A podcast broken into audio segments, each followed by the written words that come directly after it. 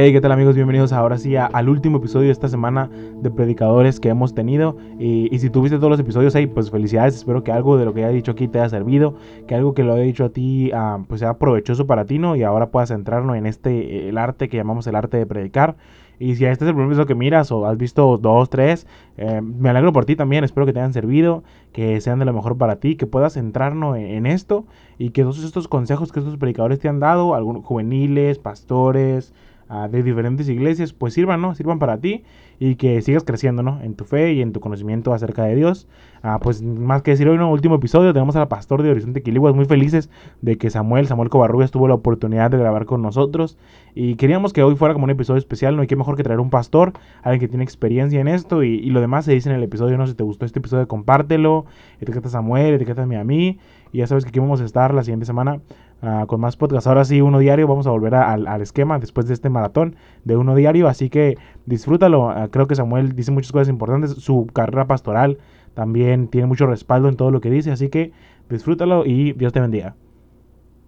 Hey, ¿qué tal amigos? Bienvenidos a Revolución 180 y hoy estamos muy felices y muy alegres y porque hoy este viernes ya cerramos la serie de predicadores que estábamos teniendo y el día de hoy tenemos un invitado súper especial, neta, estamos súper honrados de que aceptara la invitación, pastor de Horizonte Quiliguas, super jefe, super crack, super máquina. y em, em, a decir un chorro de cosas, ¿no? Pero vamos a dejar que Samuel se presente y él se aviente, ¿no? Todo lo demás. Hey, what's up a todos, qué chido a todos los que están escuchando, mi nombre es... Samuel Covarrubias, soy, el, soy uno de los pastores de, de, los, de uno de los campus de Horizonte. Horizonte tiene un montón de campus, Monterrey, Mexicali, Río Mexicali, acá en Senado y San Diego, Tijuana, Chapultepec, etcétera. Entonces yo soy pastor de uno de los campus y pues nada, estoy acá para servirles. Tengo 27 años recién cumplidos, hace unos días acabo de cumplir 27. Tengo una esposa preciosa y una hija preciosa. Pues nada, un gusto. Si no me conoces, qué chido que estás escuchando este podcast. Y nos da muchísimo gusto que, que Samuel se hiciera el tiempo de atendernos y de estar con nosotros. Así es, y, y vamos a decir todo eso, ¿no? Lo que, lo que, lo que encontramos en tus redes. Tú que se llamaba Samuel tiene un canal de YouTube, estaría bien chido que terminando este podcast fueras y te suscribieras al canal de Samuel que anda por ahí siempre con buenos videos y buen contenido, igual que estos buenos podcasts. Y, y qué mejor, ¿no? Que tener a alguien como, como Samuel, uno de los encargados de uno de los campos de Horizonte aquí con nosotros. Queríamos que este episodio fuera como especial, que tuviéramos como alguien de... Ay, es que no sé, cómo, no sé cuál es la palabra, sin desprestigiarnos a toda, toda la semana de buenos a invitados que hemos tenido, pero queríamos tener como un pastor, ¿no? Como una figura importante el día de hoy para que pues cerráramos, ¿no? De la mejor manera y pues agradecemos totalmente a Samuel, lo honramos, estamos siempre ahí en sus historias y lo que hace Horizonte lo vemos, estamos bien cerquitas de lo que hacen y, y ¿cómo se dice? Orgullosos, ¿no? Tanto de lo que pasa allá como de lo que pasa acá. Impresionados siempre. Ajá. ¿Qué pasó? Disculpa. ¿Me tienes bien chiviado, bro? Ya sé, no, pero no, súper honrados siempre de lo que pasa allá y y le damos, ¿algo más que quieras decir o le damos con todo? Nada, lo que quieras, vamos a darle. Le vamos con todo. Y queríamos empezar, Samuel, como hemos empezado hoy, esta semana, todo con todos los invitados, querías, quería que nos contaras un poco de, para ti, qué es predicar, cómo defines el predicar, que es algo que al final de cuentas, una vez tuve la oportunidad de escucharte cuando fui a Horizonte Ensenada, a Horizonte Centro, era un sábado que fui y estabas, todavía no nacía imagínate hace cuánto tiempo fue, todavía no ah. nacía y ya tiene un ratito de esa, de esa vez que fui, pero te escuché y, y, y, además decirlo que creo que eres de los grandes predicadores y nos honras estando aquí. Para ti, ¿qué es predicar? Chido, bien. Primero, yo tengo dos definiciones acerca de... Eh, tengo una definición acerca de predicar y enseñar. Para mí predicar y la definición que arde como bien fuerte en mi corazón siempre que voy a dar un mensaje y es que entiendo que el predicar tiene, tiene que ver a suplir una necesidad inmediata de la iglesia una predicación es una palabra de parte de Dios para suplir una necesidad inmediata de la iglesia. Obviamente entendemos también el concepto de enseñanza, que es algo más sistemático ah, para la iglesia y para el crecimiento y el desarrollo de la misma, pero, pero el predicar es un mensaje de parte de Dios a una necesidad de, inmediata de la iglesia. Entonces, esa es como mi definición y mi concepto. Y siempre que, tengo que predicar más que enseñar, ah, siempre lo filtro o, o filtro esa definición filtro mis predicaciones por esa definición, traer una palabra fresca para que pueda suplir una necesidad de lo que está pasando en ese momento en la, en la iglesia y, todo eso. Y al final, ah, pues, totalmente ligada ¿no? a las necesidades de la iglesia. Nunca predicas algo que, que, no caiga ¿no? o que esté fuera de, de, ese orden. Sí, total. Sí, y, yo creo o pienso, eh, o en mi concepto y en mi definición, ah, la predicación es un poco más práctica que la enseñanza. El desarrollo de la enseñanza siempre es un poco, te digo, más sistematizado, ah, etcétera, pero la predicación eh, la predicación es, este mensaje que sabes que va a hablar al corazón de una persona y que en ese momento la persona a través del Espíritu Santo puede ser transformada. No digo que con la enseñanza, no, pero la predicación va más como, como, como directo, ¿sabes? Ah, va, más, va más como este sentir Ah, profundo y esto delicado que toca fibra, fibras sensibles en, la iglesia y en las personas y, y, que pueda atender a la necesidad ¿no? que, que, tengan en ese momento. De hecho, creo que incluso la enseñanza es más como, yo siempre lo he visto sino como más teoría, más sabes cómo podemos darte como instrucciones de seguir y al final la predicación siempre siempre intento como, yo siento que es más como que abrimos nuestro corazón e intentamos, ¿sabes cómo? En esta, en esta predicación de abro mi corazón y quiero darte como principios que me ayudaron a mí, que me hicieron crecer como vida, aplicaciones que me hicieron a mí y quiero hacer que sabes como que tú crezcas, que tú también empieces ahí como yo. Está acertada acerca de la aplicación. La predicación es, es más aplicada, es más aplicable a nuestra vida, es más práctica, ¿no? Como, tú dices. Totalmente de acuerdo. Oye, ¿y cuándo supiste tú, en qué momento ibas creciendo y dijiste, ¿sabes qué? Quiero ser pastor de Horizonte Quiliguas. ¿En qué momento creciste y dijiste, esto es lo que tengo que ser de grande? Listo, listo para escuchar uh, una historia un poco random. Dale, dale, dale con todo. Uh, nada, yo, yo hacía un montonal de cosas en, mi vida, a mí me ha gustado siempre hacer de todo. Uh, yo jugaba fútbol, honestamente lo, lo, hacía a nivel profesional, estuve jugando en una segunda división, en una tercera división y, y estaba en este proceso de, de, de, querer llegar a primera y todo este rollo. Entonces, pues nada, ¿no? llega un punto en el cual en mi vida que digo, sabes que ya me siento grande como para seguir con este rollo. Y, digo, no, ya estuvo, dejo eso. Obviamente siempre está Dios detrás de eso, incomodando a tomar otras decisiones, tu camino y redireccionar tu camino hacia el propósito que Él tiene para tu vida, ¿no? Pero, pero dejo esto del, fútbol y le doy a la universidad y comienzo a darle, uh, estuve estudiando Derecho, entonces comienzo a darle a la universidad, a la universidad, a la universidad y llega un punto de mi vida en el cual ah, como que mi corazón anhelaba un poquito más. Yo estaba en, este proceso de mi primer amor en el cual estaba súper encendido, estaba buscando algo que llenara mi vida, el propósito de Dios hacia mi vida. Y lo que comencé a hacer fue a servir como loco, ¿no? Ah, yo en ese momento no estaba en Horizonte, ah, yo estaba en otra iglesia y, ahí va la historia random. estando en mi iglesia, yo me acuerdo que llegaba a, la, a la iglesia y yo no sabía moverle nada al, al, al, sonido y todo eso. Yo nada más llegaba y, sabía, llegaba una hora antes a la iglesia y conectaba mi teléfono. Me acuerdo que ponía mis cancioncitas de, de Marcos Brunet y de Julio Melgar. Todos saben que esto es de ley para tus tiempos de intimidad con Dios. Entonces, conectaba ahí mi música, ponía Julio Melgar y todo ese rollo. Y, y nada, me arrodillaba delante de, en, en, el altar y, y en, uno de esos días simplemente tengo una visión de parte de Dios donde hay unos pies como gigantes enfrente de mí y, yo lloraba, recuerdo en ese momento, y cuando sentía caer mis lágrimas, esas lágrimas caían delante de los pies que estaban enfrente de mí y, y recibo una palabra ah, que resonó bien duro en mí y, la vi literal uh, en, en, frente de mí en esta visión que tenía y, y era horizonte, súper loco. Entonces, ah, pues nada, comienzo a procesarlo. Yo en mi vida había estado en Horizonte, ni mucho menos. Una vez creo que había ido a un concierto de Sara Carpio, pero no ubicaba a Horizonte, definitivamente no lo ubicaba. Y, y siento, comienzo a sentir esa incomodidad de parte de Dios y digo, bueno, ¿qué, está pasando en mi vida? Me entero que, que es una iglesia y digo, Señor, ¿qué, ¿qué, onda? ¿Qué está pasando con esto? Hablo con mi pastor y le digo, ¿sabe qué? Uh, tengo esto en mi mente, uh, Dios me está llamando a crecimiento, a crecer y me está enviando hacia un lugar. Para esto Horizonte tiene, tiene instituto bíblico y todo eso. Nosotros en la iglesia donde estaba no, no lo tenía. Y, y, nada, decido, decido dar un paso para allá y decir, ¿sabes qué? Pues voy a avanzar, voy a darle hacia allá. Yo no conozco nada, recuerdo que llegó el primer día.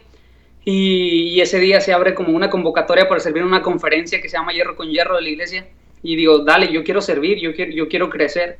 Y, y, llego, estoy en ese estudio, Jonathan está compartiendo un estudio acerca de romanos, me vuela la cabeza y, digo, esto es, el área donde, esto es el área de mi vida en la cual me tengo que desarrollar, en una iglesia con, que, que, que desarrolle la palabra de esta forma, me comienzo a enamorar de la metodología de enseñanza y todo ese rollo. Entonces, comienzo a servir con todo y, y se enteran que yo uh, era músico, uh, que yo había estudiado música. Y, y, se enteran de esto, a las cuatro semanas yo estaba tocando en la alabanza. Uh, y ahí viene una revelación de parte de Dios en mi vida donde me dice acerca de, la visión que tuve de los pies y, Dios me decía, tú, tú, yo te traje a este lugar para que desarrollaras tus dones musicales y tus dotes musicales y, y de adoración en esta plataforma y, nada, se vio cumplida esa visión que, que, tuve en ese momento. Pero para esto yo es un, entro a un proceso de un año donde estoy en la alabanza y después de esto todavía no me siento como que del todo pleno en cuanto a, a mi propósito y te digo, sirviendo como loco. Y llega un día que estamos teniendo una serie de milagros en la iglesia. Uh, la serie se llamaba Milagros y yo estoy en la parte de hasta atrás, Jonathan está predicando, llega un tiempo como de administración. Me acuerdo levantar mis manos y nada más. Uh, entro a, a, una conversación en mi mente con Dios y, y comienzo a tener, uh, vuelvo a lo mismo, otra visión de parte de Dios, donde veo unos, unas manos gigantes con un libro abierto y comienzo a escuchar el llamado a Jeremías hacia mi vida. Uh, he puesto en tu boca mis palabras, yo te doy autoridad sobre naciones y reinos, bla, bla, bla, bla. Ese llamado y, yo estoy súper quebrantado, salgo de este tiempo con Dios y, e inmediatamente Jonathan, cuando Jonathan se baja de predicar, yo voy a, backstage y le digo, ¿sabes qué? Jonah, uh, Dios uh, me dio esa visión, se la comienzo a explicar y nada más se me queda viendo Jonathan y recuerdo que me dice, ya habíamos notado eso, que tienes un llamado pastoral, yo creo que Dios te está llamando a, a, a, que seas pastor. Y yo pues me voló la cabeza en ese momento y me dijo, entra a la escuela de liderazgo, nosotros tenemos una escuela de liderazgo en, en Horizonte, me dice, entra a la escuela de liderazgo y yo, súper, va, para eso yo había estudiado uh, algunas materias en el instituto y en otro instituto que se llamaba Evangelismo Global. Entonces, nada, pues entro a escuela de liderazgo, pasan dos meses y me llama Pastor Josué, a otro de los pastores de la iglesia, y me dice, ¿sabes qué? Estamos a punto de abrir nuestro primer campus y Dios ha puesto en nuestro corazón el hecho de que queremos que tú seas el pastor, tienes el llamado, hemos visto esto, esto, esto y el otro.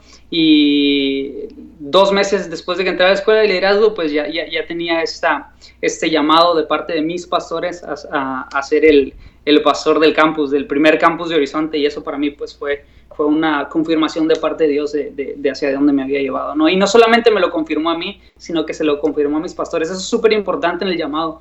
A, a, veces creemos estar llamados a algo, pero siempre necesita haber esta confirmación de parte de otros a, que, que, te está llamando Dios específicamente a algo, ¿no? Entonces así fue como llegué a, a ser pastor. Qué loco, ¿no? Wow, Dios mío. O sea, es que en este momento me imagino que lo cuentas como tan fluido y tan relajado, pero en el momento, ¿sabes? Como, o sea, todos los lo, lo, toda la emoción, o sea, toda la adrenalina que se, que se hubiera podido sentir cuando te dijeron, ¿sabes qué? Queremos... Oh, es, uh -huh. Una locura.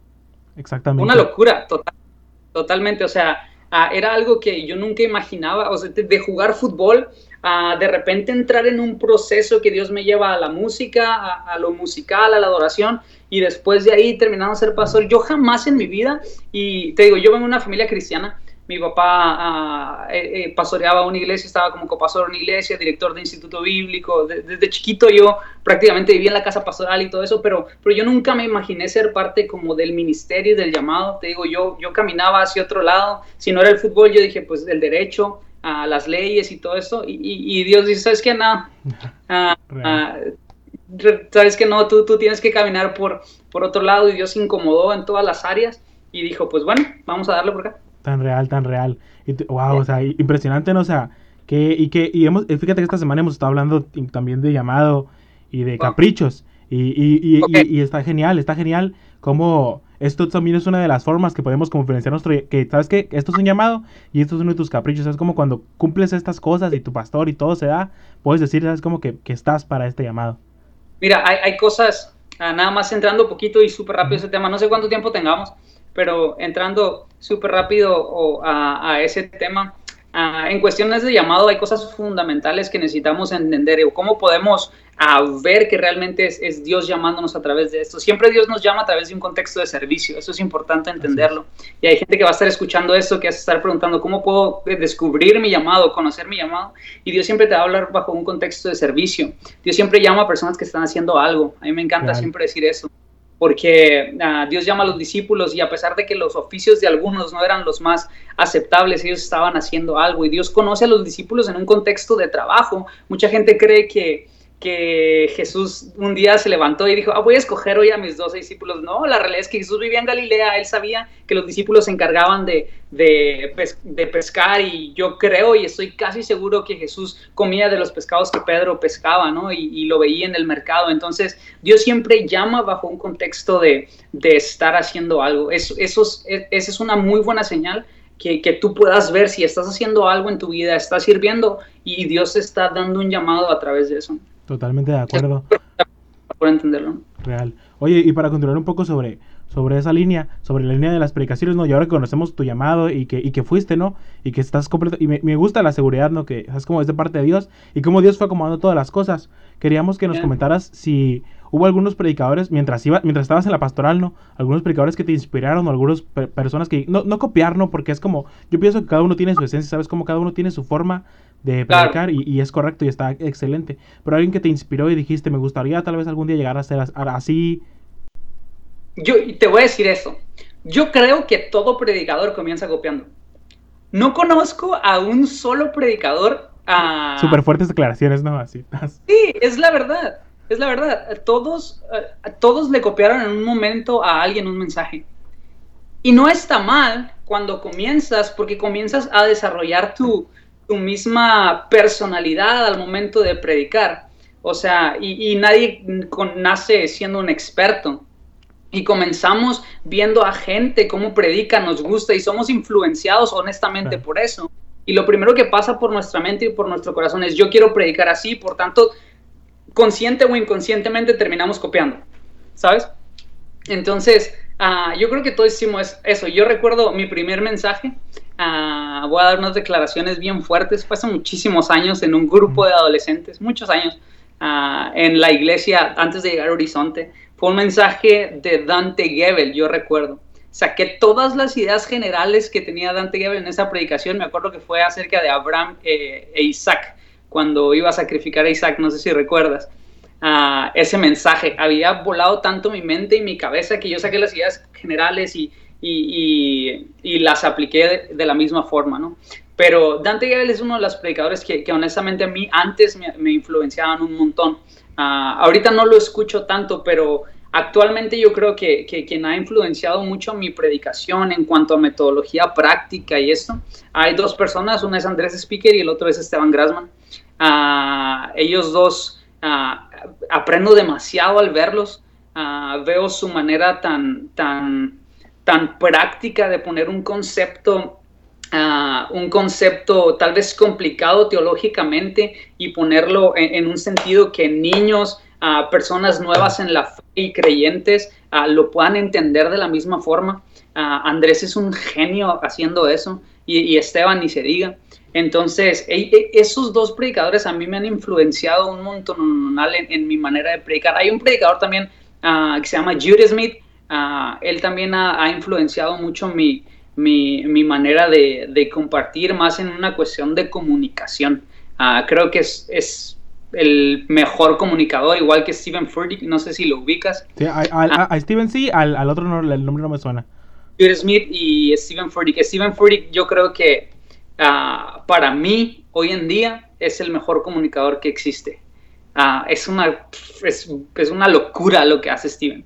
Entonces, yo creo que ellos cuatro han influenciado un montón mi, mi, predicación y, poner estos conceptos tan, a veces tan difícil y tratar de, entenderlos o que, o que niño o una persona que es nueva en la fe o que va llegando a la iglesia lo, lo pueda entender, ¿no? O sea, eso, ellos cuatro han influenciado un montón mi, manera de predicar, te digo, les tomo mucho el sentir práctico. Yo batallo mucho con el sentir práctico. Ah, yo soy muy teórico, ah, yo soy más de enseñanza que de predicación, qué loco, pero me siento más cómodo enseñando sistemáticamente que soltando simplemente una, una predicación. Entonces, ah, por eso es que los escucho mucho a ellos, porque sé que es un área de la predicación en la cual, o de la comunicación en la cual necesito trabajar y los escucho mucho para poder aprender y tomar cosas uh, que yo pueda tratar de aplicar en, en la predicación y, que puedan funcionar. Totalmente de acuerdo. De hecho, cuando eh, si, a más sí he tenido, a Speaker nunca he tenido, o sea, más que en videos no, pero en persona no. Cada, cuando paso por Tijuana y tengo la oportunidad, me paro, me paso por Ancla y tengo la oportunidad de escuchar a Grassman. O, sí. o en la tarde, cuando ya me alcanzo, es que también tengo, tengo amigos en Iglesia Ancla que ni se, ni se diga, no, o sea, que como, es que es muy correcto lo que dices, ¿sabes? Como lo, que yo creo que es algo que todos los predicadores deberían hacer, ¿sabes? Como a veces creo que eh, las verdades, en vez de como hacerlas digeribles para las personas, las complicamos claro. más. Y eh, debería ser totalmente lo contrario. No, Jesús incluso dice la escritura que Jesús enseñaba así, sencillamente, sí. o sea, cosas bien prácticas. Total, te, te pongo un ejemplo súper rápido. Es como a, a un bebé, tú, tú puedes tomar una zanahoria y la zanahoria sigue teniendo los mismos nutrientes, pero a un bebé se la tienes que dar a, como papilla y un bebé ya claro. puede comerse. La Biblia habla sobre eso, acerca de la leche espiritual y todo eso, ¿no? Uh, pero, pero a uno se lo tienes que dar con papilla y a otro, otro ya se lo puede comer completo. Entonces, los nutrientes siguen siendo los mismos, nada más que uh, un bebé y una persona adulta lo, di lo digiere de una manera distinta. O sea, yo como adulto me puedo comer la papilla y me voy a nutrir, entonces no pasa nada, ¿sabes? Y, a veces sucede eso, que nosotros como cristianos, y perdón que, que, me salga un poquito del tema, que nosotros como cristianos queremos siempre estar, o, o, ya con tiempo en el Evangelio, queremos estar tratando de comer sólido, y cuando escuchamos un mensaje de nuestro pastor o, de, o del predicador enfrente que está siendo digerible para todos, juzgamos y criticamos por el hecho tal vez de que a veces usamos términos como ahí la Biblia dónde está o ese tipo de cosas, a veces está en conceptos y eso, uh, pero para nosotros también uh, sigue siendo nutritivo, ¿no? Y necesitamos filtrar la cuestión de que aunque esté molido, sigue siendo nutritivo, ¿no? Totalmente de acuerdo, ¿no? Y qué, y qué mejor, ¿no? Cuando podemos, o sea, co como tú, tú, has dicho, ¿no? Que lo hacen y podemos ver y empezar a aplicarlo, ¿no? O sea, empezar a hacer las cosas como más digeribles para las personas. Yo creo que al final el mensaje se recibe mejor, ¿no? Incluso hay personas que, que tal vez algo tan complicado no pueden entenderlo, pero así bien el mensaje hasta les queda claro y, y, digerible para ellos, ¿no? Para su mente y para todo. Sí, total. Jesús lo hacía con las parábolas. Ah, los, los fariseos enseñaban la ley literalmente. Jesús le ponía corazón, le ponía interpretación a la misma ley, uh, le ponía aplicación y lo hacía digerible para todos. Entonces creo que ese es nuestro model, modelo de predicación. ¿no? Totalmente de acuerdo. Oye, y, y, para los predicadores que nos están escuchando, así lo hemos hecho la, ya a, a lo largo de esta semana, queríamos que nos contaras un poco de cómo tú haces las prédicas, cuál es el método que utilizas y cuáles, uh, como cuáles recomendaciones nos das ¿no? en, en, esto de hacer las, una prédica. Super. Bien, uh, te, te, voy a citar a Esteban Grassman, una vez me dijo lo siguiente, si tienes menos de mil minutos predicando, necesitas respetar un mapa de mensaje. Y yo creo que aunque tengas más de mil min minutos predicando, creo que este mapa de mensaje, el que les voy a comentar, uh, es fascinante. ¿Por qué? Porque puedes desarrollar uh, enseñanza y puedes desarrollar aplicación a la vez. Eso es algo que, que al menos yo trato de hacer un montón.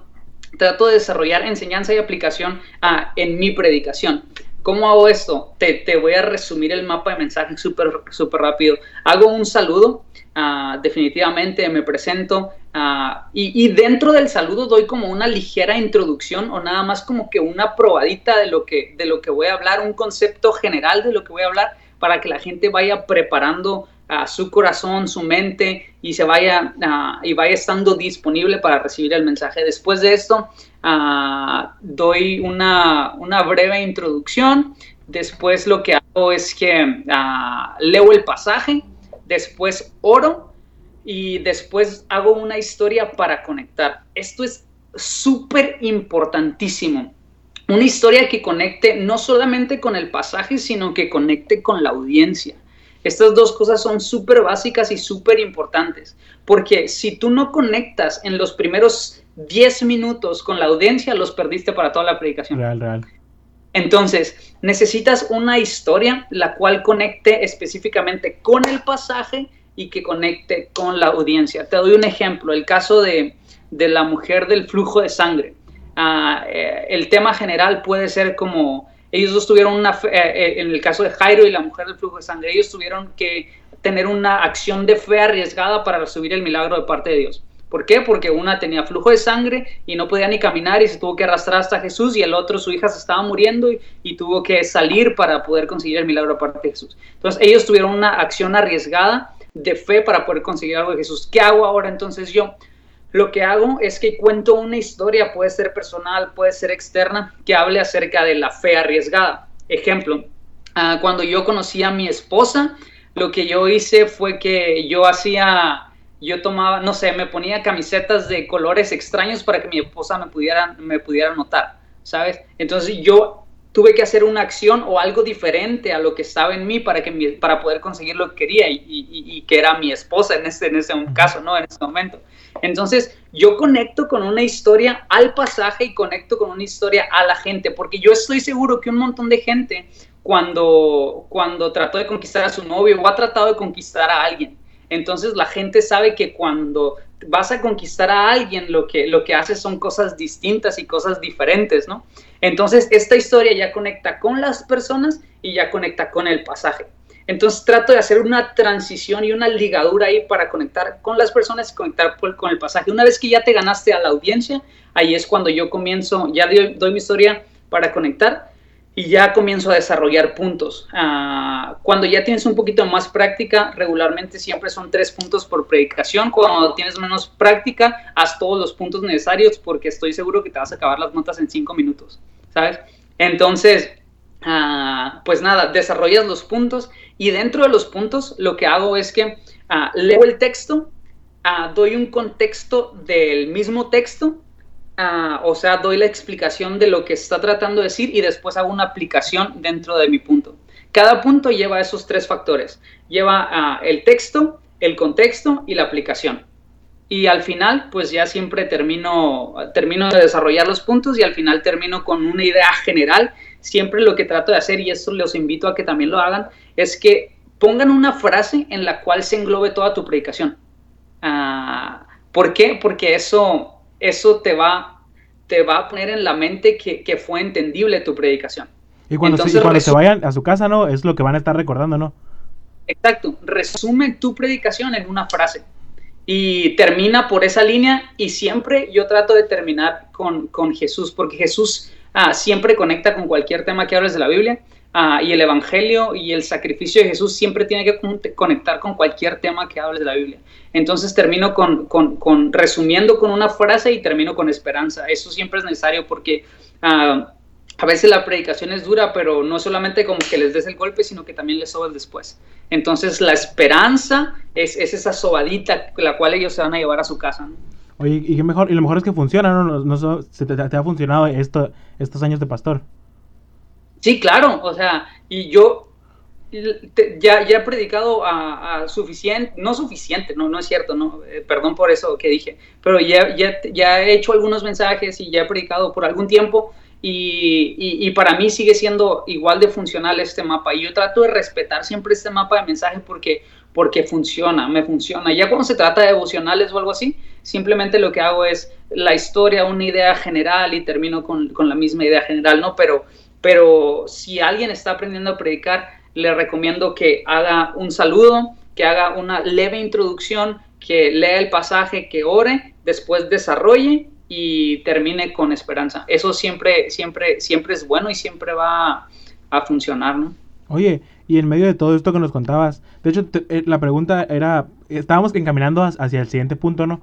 Que era, una vez que tú hiciste todo esto, ¿alguna vez te sentiste como desanimado, no sé si te ha pasado a ti, creo que le pasa a la mayoría de los predicadores, que terminan un mensaje y tenían su estructura y tenían sus notas y tenían todas las cosas y, y tú, pensabas nada puede salir mal, pero algo sale mal, ¿sabes cómo? Y termina el mensaje y te sientes como desanimado, ahí es donde piensas, de veras esto es lo que tengo que hacer, ¿cómo enfrentamos eso? ¿Cómo lidiamos con esos desánimos que, que a veces nos dan, que todo debía salir bien, pero al final nos salió todo mal? Es muy normal que sientas que todo puede mal ir sal, ¿no? Sí, sí. es súper normal y esto nos pasa creo que a todos los predicadores. Hay, un predicador que hace poco fue a predicar Horizonte ah, y estaba con él ahí en backstage y, y se bajó.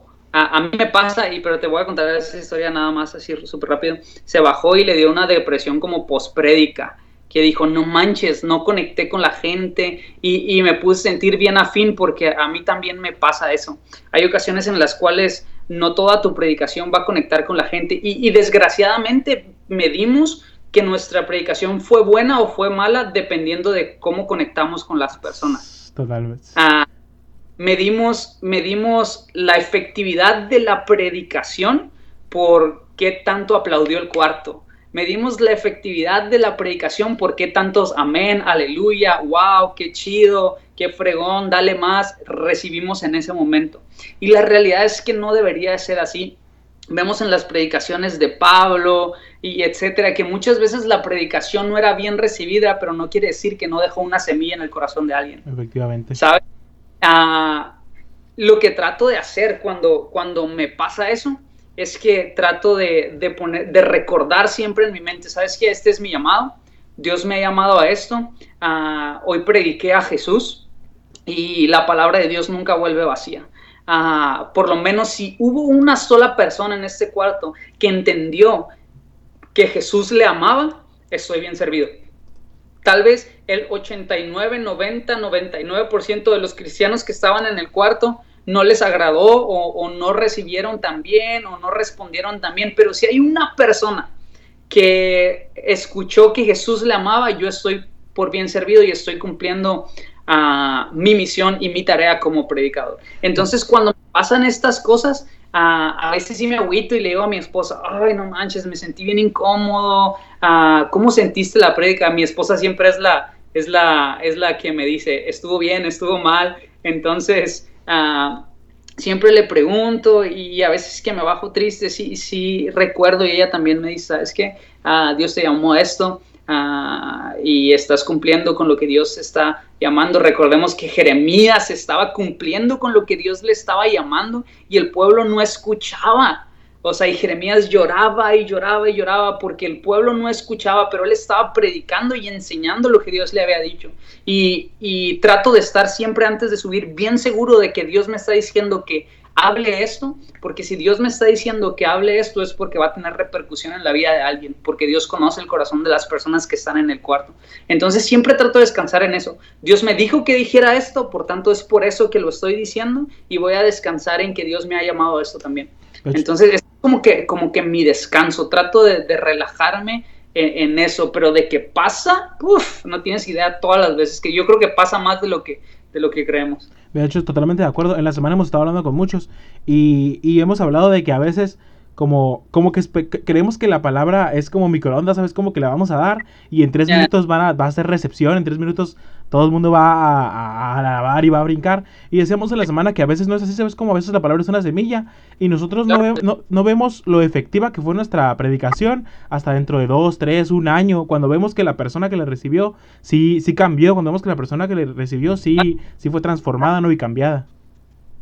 Sí, total, o sea, y te digo, e, es el error de todo predicador, el medir, el medir la efectividad de la predicación por lo que recibí en ese momento de la audiencia. Y yo creo que, que tal vez no debería de ser, no debería de ser así, ah, porque eso nos va a frustrar y nos va a limitar, porque si tú comienzas a, a sentir eso arriba y dejas de hacer tu trabajo y tu llamado por lo que estás sintiendo de parte de la audiencia, uh, creo que ahí es donde realmente ya no estamos cumpliendo efectivamente con nuestro llamado. Totalmente. Oye, y una vez lidiado con el desánimo y cuando enfrentamos todo eso, también está este otro lado, ¿no? Que, que, son los nervios y los errores que surgen ya en medio de la predicación. Y cómo enfrentamos, ¿no? Esos errores y esos nervios que a veces... el, el, típico que se para, ¿no? Ya no puede hablar, el que se para y se traba, el que se para y se pierden sus notas. ¿Cómo enfrentamos esos nervios que quedan enfrente de una audiencia? Ah, lo que yo trato de hacer, y te va a sonar bien tonto, pero yo trato de resolver esos errores o trataba de resolver esos errores porque una vez escuché a un comediante decir eso. Decía, ah, los errores se enfrentan con comedia. Y neta, te prometo... Ya, sé, creo, creo que ya sé para dónde vas. Bro, te prometo que eso me ha servido bien machín. O sea, cuando sé que estoy yéndome por algún lado que no debe ser y de repente me comienzo a poner nervioso porque tal vez me perdí en las notas y eso, uh, trato siempre de, de, suena bien loco, pero a, veces lo hago evidente y me río y relajo a la gente para que la gente se ría. Entonces cuando relajo a la gente, ya la gente no, la gente está tensa cuando tú estás tenso, la gente está nerviosa cuando tú estás nervioso. Entonces la mejor forma de hacerlo es relajar a la gente. ¿Cómo relajas a la gente? A través de la comedia. Ah, la comedia siempre va a conectar con alguien. Puedes hacer un chiste ah, referente a, a, lo que, no sé, a lo que te está pasando en el momento, como súper improvisado o algún comentario así rápido. Eso relaja a la gente y ya puedes volver a dar desde donde debe ser. Entonces, a mí eso particularmente siempre me ha servido el tratar de, de, con comedia poder relajar a las personas para que no estén tensas como yo y después resolverlo, ¿no? De, de, de regresando a mis notas en la forma correcta, uh, etcétera, ¿no? Y ya seguir, seguir, ¿no? Seguir la aplicación como si nada hubiera pasado. Y a veces creo que... Sí, sí, que creo que hasta, hasta mejor, ¿no? Porque en vez de la gente, el público, ¿no? En vez de pensar, ¿sabes qué? Se equivocó, hasta tienen un momento como de, de, que se relajan, ¿no? Que, que, que hasta piensan, ¿no? Que fue intencional, ¿no? El, el momento. Y eso es importante, ah, esto lo van a estar escuchando personas que, que, predican o que van a predicar. Es bien importante siempre que cuando metes, siempre hay puntos de tensión en nuestras predicaciones intencionales. Puntos de, puntos de tensión donde haces pensar a las personas, haces pensar a la gente y eso es intencional, pero también tiene que, te digo, haber puntos de, de en los cuales los relajas, en los cuales las personas están bien tensos así y de repente... Uh, de repente sueltas algo con los cuales ellos se pueden calmar. Entonces, la comedia es un, es un buen, es un buen, es un buen uh, camino por el cual ir para que personas, personas descansen y personas se relajen de la tensión de la, de la predicación. Oye, qué mejor. Oye, y hace unos momentos comentabas que, que tu esposa era la que la que preguntabas, ¿no? Y decía como que bien, sabes qué mal, más o menos, dos, tres. Pero eh, eh, una, pregunta que teníamos también es cómo, cómo lidias con tu feedback. O sea, ¿cuál es tu feedback cuando estás predicando? Si tienes a alguien, si esta semana ha habido personas que vienen y nos dicen, ¿sabes qué? Es que yo me pongo los audífonos y me empiezo a escuchar, me grabo mi voz, luego me empiezo a escuchar, le pregunto a mis amigos, a mis familiares, ¿cómo funciona tu feedback? ¿Cómo sabes? Eh, creo que al final es parte de todo predicador, ¿sabes? Como estar siempre en esa mejora continua, querer hacerlo cada vez mejor y para excelencia, ¿no? Para tanto la audiencia como para Jesús. ¿Y cómo lidias, ¿no? Con esa mejora continua. Tengo a, a dos personas que regularmente siempre van a escuchar mis predicaciones y uno es Pastor Josué, que él es uno de, de mis mentores y mis consejeros y, y, él siempre es muy honesto conmigo en cuestión de la predicación y es una voz que siempre escucho, igual la voz de mi esposa. Uh, lo, que, lo que trato de hacer es sí preguntar uh, cómo fue, uh, qué fue lo que entendiste. Igual también cuando personas se acercan, cuando la predicación, creo, voy a entrecomillar esto, que fue buena, personas se acercan y me dicen, ¿sabes qué? me encantó tu predicación. Y siempre hago esta pregunta de, ¿qué, qué es lo que te llevas a tu casa? Uh, qué es lo que te habló Dios en la predicación. Y, y, ahí te puedes dar cuenta si la predicación fue buena o fue mala, saber qué dejaste en el corazón de las personas. Y te digo, la voz de mi esposo siempre me ayuda un montón, uh, porque ella no, no tiene como que pelos en la lengua para decirme que, que estuvo feo, que estuvo gacho. Y cuando sé que estuvo, me ha pasado muchas veces que en Horizonte pues tenemos varias reuniones. Una vez me tocó predicar las cinco reuniones y, y, y bajé de una y le digo a mi esposa, ¿cómo, cómo, cómo viste? y me dijo, y me dice, dijiste esto, dijiste esto, dijiste y todo, no, así, tas, tas, tas, ah, tas. Y estuvo súper mal, y en ese momento fue como un balde de agua fría. Y en la siguiente reunión, yo, yo, yo, no volví a decir eso, no volví a predicar eso, porque si eso lo pensó una persona, estás, estoy completamente seguro que 10 personas más también lo pensaron. Así es. ¿Sabes? Entonces uh, dije, no voy a decir esto, no voy a decir el otro y, y, y, lo voy a hacer así. ¿Por qué? Porque, insisto, si una persona pensó eso, yo creo que 10 personas más debieron haber pensado eso. Entonces, tengo personas que, que me dicen lo que, lo que ellos piensan, lo que ellos creen y siempre tomo en consideración, porque son personas muy sabias y personas que, que respeto y que honro, tomo en consideración su opinión, pero cuando es una... una crítica externa a eso, la escucho uh, y, trato de ser como muy sabio en, procesarla y, saber qué, retengo de eso uh, o conocer el corazón detrás del feedback o detrás de la crítica, porque a veces personas vienen y, y, te dicen cosas, pero no hay un corazón saludable detrás de ese feedback, ¿sabes? Detrás de la crítica siempre va a haber, siempre va a haber Uh, no, no, recuerdo quién dijo esto, pero, uh, pero decía que detrás de la crítica siempre va a haber un poco de dolor. Puede ser crítica buena, puede ser crítica mala, uh, entrecomillando, porque crítica es crítica, siempre hay un poco de dolor a veces, entonces es bien, es bien importante como ser sabio en saber ah, quiénes son las personas que te, están dando el feedback, de, dónde estás recibiendo, qué estás recibiendo y saber si hay un espíritu correcto de las personas que tal vez tú no, no buscas regularmente el, el, el, feedback, ¿no? De hecho, Pero, eso, eso te íbamos a comentar, que si tú alguna vez o sea, tú, tú, sabes, ¿no? Cuando la crítica, como, ¿sabes cómo? Ayuda a tu mejora y es para crecimiento. Y la crítica es para, ¿sabes? Que nomás quieren tirarte en el suelo y dejarte ahí un rato. Y que si alguna vez tú lo habías identificado y sabes como, como que hiciste en ese momento, como ya, caray. Esto, esto que me lo estoy diciendo no es, no es para que mi crecimiento, ¿sabes? Como no me dices para que yo mejore, simplemente me dices para lastimarme. Sí, y, pasa, o sea, te voy, a ser, te voy a ser bien honesto y te voy a abrir mi corazón.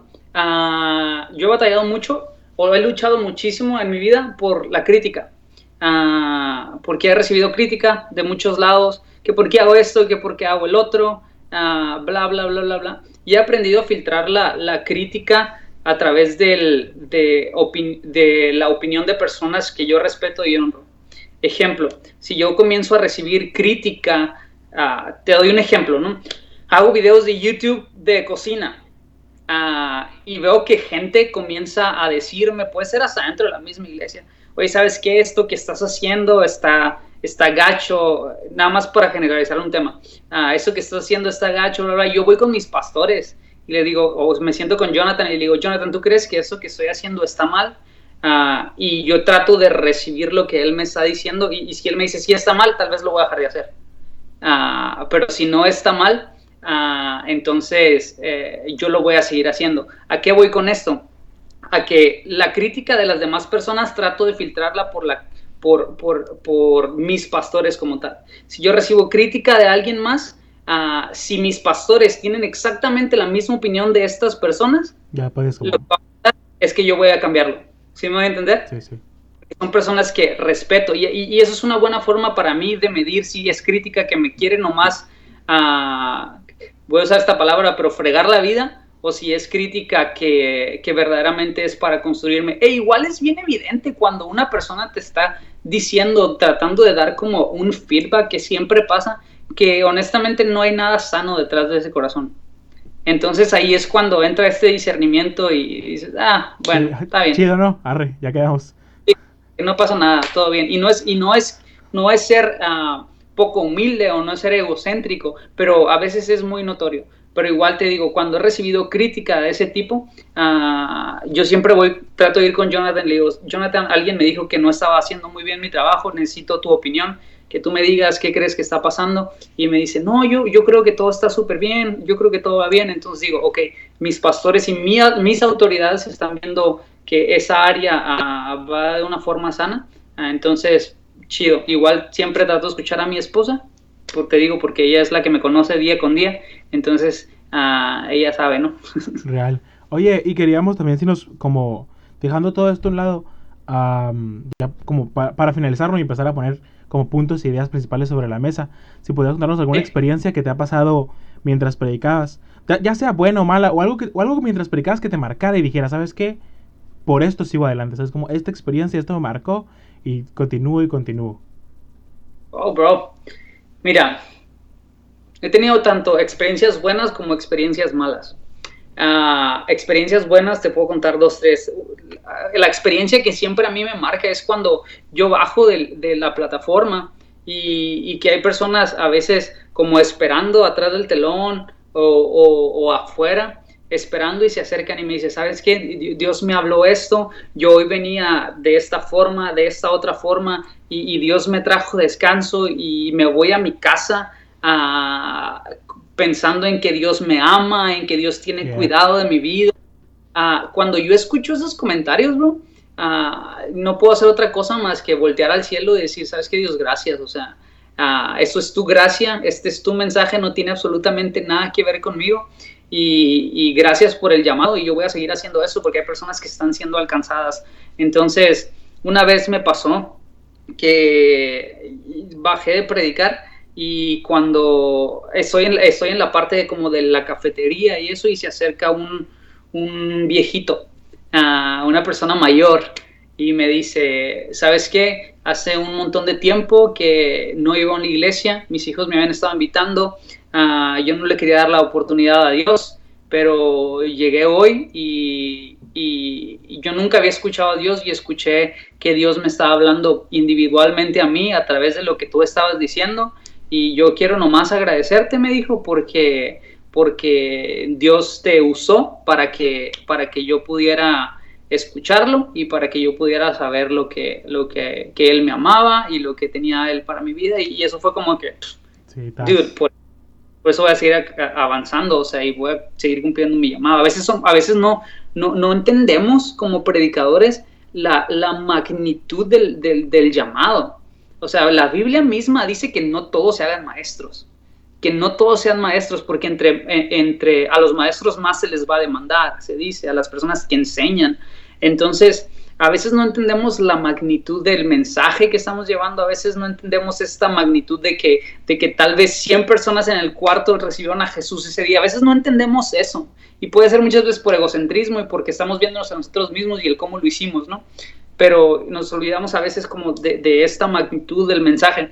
Y cosas malas que me han pasado es que dentro de la predicación se levanten gentes en medio auditorio y te pregunten cosas Ah, es súper incómodo estar predicando y que alguien en medio del auditorio, en medio de cientos de personas, se levante y te haga una pregunta. O sea, me han pasado y, tú, tienes, tú tienes que contestarla, ¿no? Porque si no la contestas es como de... Oh". a, Jonathan le pasa un montón.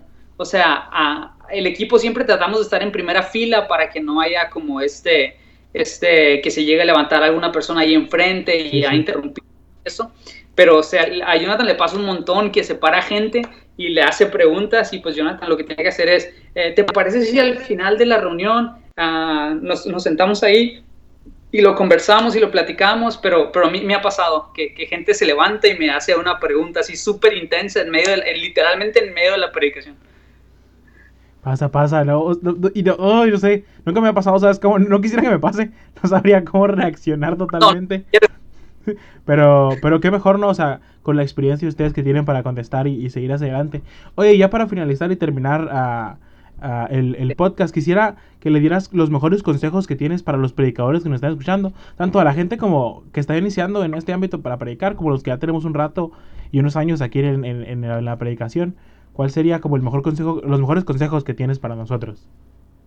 No sé, pienso ahorita en dos, que es uh, haz notas Ah, y escribe todo, antes de que, escribe todo antes de que se te olvide. Sí, en una cuestión práctica, haz notas. Haz notas, haz notas, haz notas, muchas notas.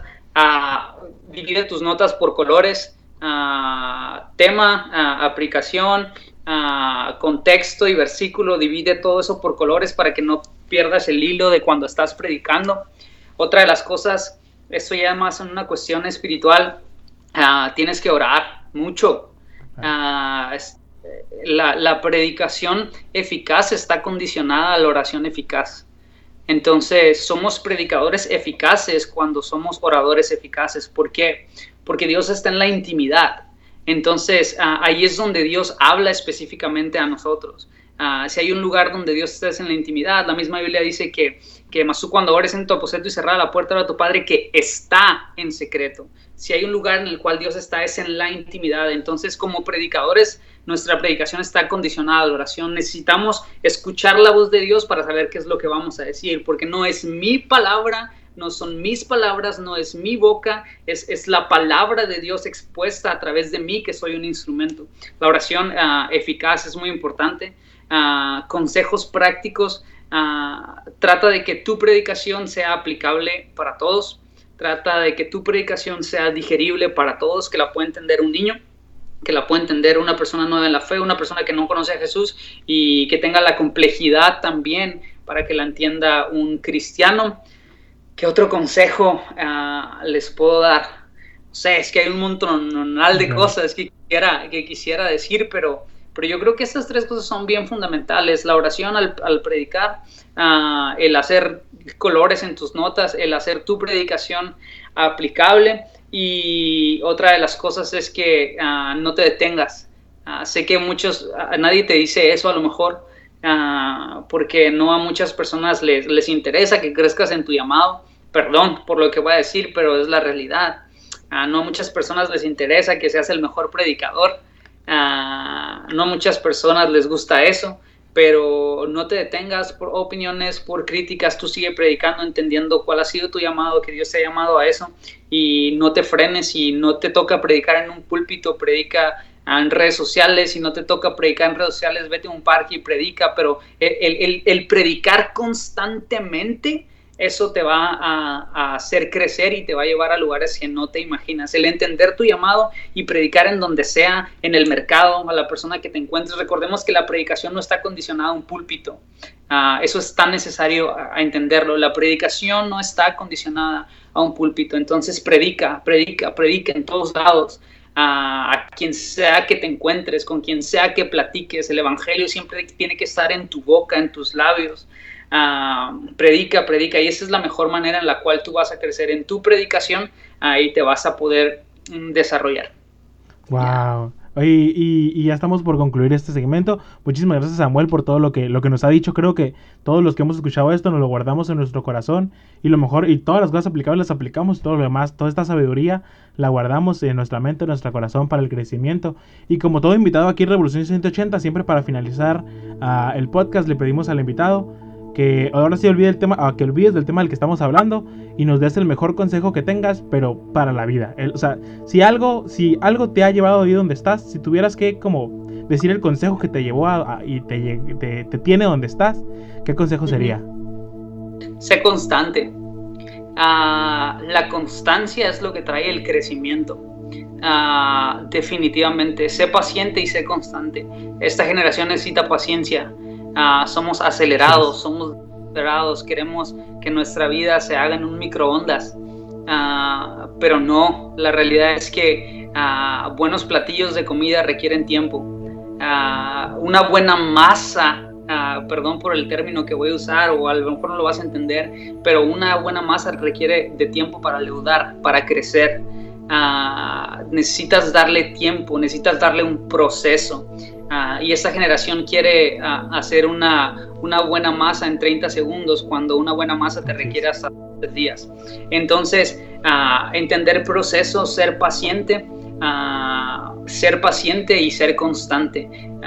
por la misma desesperación de querer las cosas tan rápido, esta generación se olvida de la constancia. Y lo que nos lleva al crecimiento y al desarrollo de nuestra persona es la constancia. Entonces, sé paciente, sé constante uh, y eso te va a llevar al, crecimiento. Y, un, y, una cosa más, y eso es nada más algo que Dios me ha estado hablando últimamente, uh, es, es, acerca de, de, del hecho de que puede ser algo tan simple, pero del hecho de que Dios te ama realmente. Uh, pensaba en que cuando mi hija todavía no nacía, yo la amaba con todo mi corazón. O sea, estaba en, en la pancita de mi esposa y yo la amaba machín, de hecho, y ahorita que nació, imagínate, quiero estar todo el día con ella, abrazándola y la amo de una manera incondicional, o sea, estoy dispuesto a dar mi vida por ella, a pesar, ojo con eso, esa es la clave, a pesar de que ella conscientemente aún no haya decidido amarme a mí. Yo la amo y la voy a cuidar toda la vida y la voy a proteger toda la vida porque es el amor de un padre. Y a pesar de que ella conscientemente todavía no pueda decidir amarme a mí, ella tiene la certeza de que yo la amo y la voy a cuidar toda la vida. Entonces, ese es el amor que Dios tiene para con nosotros. Ah, el entender cuánto Dios me ama, eso me ha llevado también hasta el día de hoy, a, lo que estoy haciendo el día de hoy y, y el entender el amor que Dios tiene, que a pesar de que yo no había decidido amar a Dios, Él decidió amarme a mí. Y cuando entendí esto, lo único que puedo hacer es estar agradecido. Yo estoy seguro que mi hija el día de mañana va a entender que su papá la ama y que la va a cuidar para toda la vida. Y cuando yo como hijo de Dios entiendo que Dios me ama, entiendo que Dios también me va a amar, me va a cuidar por toda la, toda la vida y yo decido amarle a Él de la misma forma. Entonces yo quiero nomás dejarles esto, que, que Dios los ama, que Dios te ama. A lo mejor hay alguien que está escuchando este podcast, no sé, que, que no conoce a Dios. Yo nomás quiero decirte que Dios te ama, que Dios tiene cuidado de ti, que a pesar de que tú no hayas decidido amarle a Él, Él ha decidido amarte a ti incondicionalmente y que ese es el tiempo para que tú puedas escoger uh, por Él y que te puedas tener un encuentro personal con Él y puedas conocer este amor de Padre. Entonces, estas cosas son las que, las que han llevado mi vida y pues nada, e, es, es lo que quisiera dejarle a tu audiencia y a la audiencia el día de hoy. En general, wow, muchísimas gracias Samuel por todo lo que has dicho. Ya estamos ahora sí por concluir. Ya sabes, todos los oyentes que nos están escuchando, si te gustó este episodio, compártelo, etiqueta a Samuel, etiquétame a mí. me, imagino, me, imagino, que en la semana ya habremos posteado las redes de Samuel. si te gustó lo que dijo, ve, síguelo en Instagram. Eh, visita Horizonte Quiliguas cuando puedas, ve a Horizonte Centro, que a veces te toca andar por ahí. Y, muchísimas gracias por, el tiempo ¿no? y la oportunidad. Ahorita voy a irme a, poner a llorar de tantas cosas que me dijiste, me super ministrado quedé. Muchísimas gracias por todos tus comentarios y guardamos ¿no? toda esta sabiduría en el corazón para, para adelante ¿no? y para todas las cosas. Gracias por invitarme, de verdad estuve muy contento. Ah, y pues nada, bro, te mando un abrazote. Necesitamos aventarnos un freestyle pronto. Ya sabes que sí. Ah, te mando un abrazote, bro, y gracias, gracias por la invitación, de verdad que, que estuvo increíble, me la pasé fascinante. Te mando un abrazote, te quiero mucho. Gracias, bro. todo lo contrario, muchas gracias a ti que tuviste el tiempo de estar aquí, tuviste el tiempo de atendernos. Ya sabes que cualquier cosa por aquí andamos y, y yo creo que ya sé, en cualquier momento es como siempre vamos a Ensenada, cualquier cosa. Yo creo que en uno de esos días, nunca he llegado hasta Quiliguas, pero una de esas veces, ojalá pueda aventarme hasta, hasta que siempre llego a Horizonte Centro, porque está ahí cerquitas no de la entrada. Nunca me ha podido aventar hasta Quiliguas, pero una de, esas, una de esas aventuras me aviento hasta Quiliguas para, para llegar hasta allá es su casa, todos están invitados. Claro que será un gusto. Y eso sería todo por los Muchas gracias por escuchar Revolución 180. Yo creo que lo vamos a acabar. Ya sabes, comparte este episodio, escúchalo. aquí acabamos la semana, ¿no? De predicadores con este invitado súper especial que tuvimos. Y, y aquí seguiremos, ¿no? Con buenos podcasts y buenas conversaciones para ti. Dios te bendiga.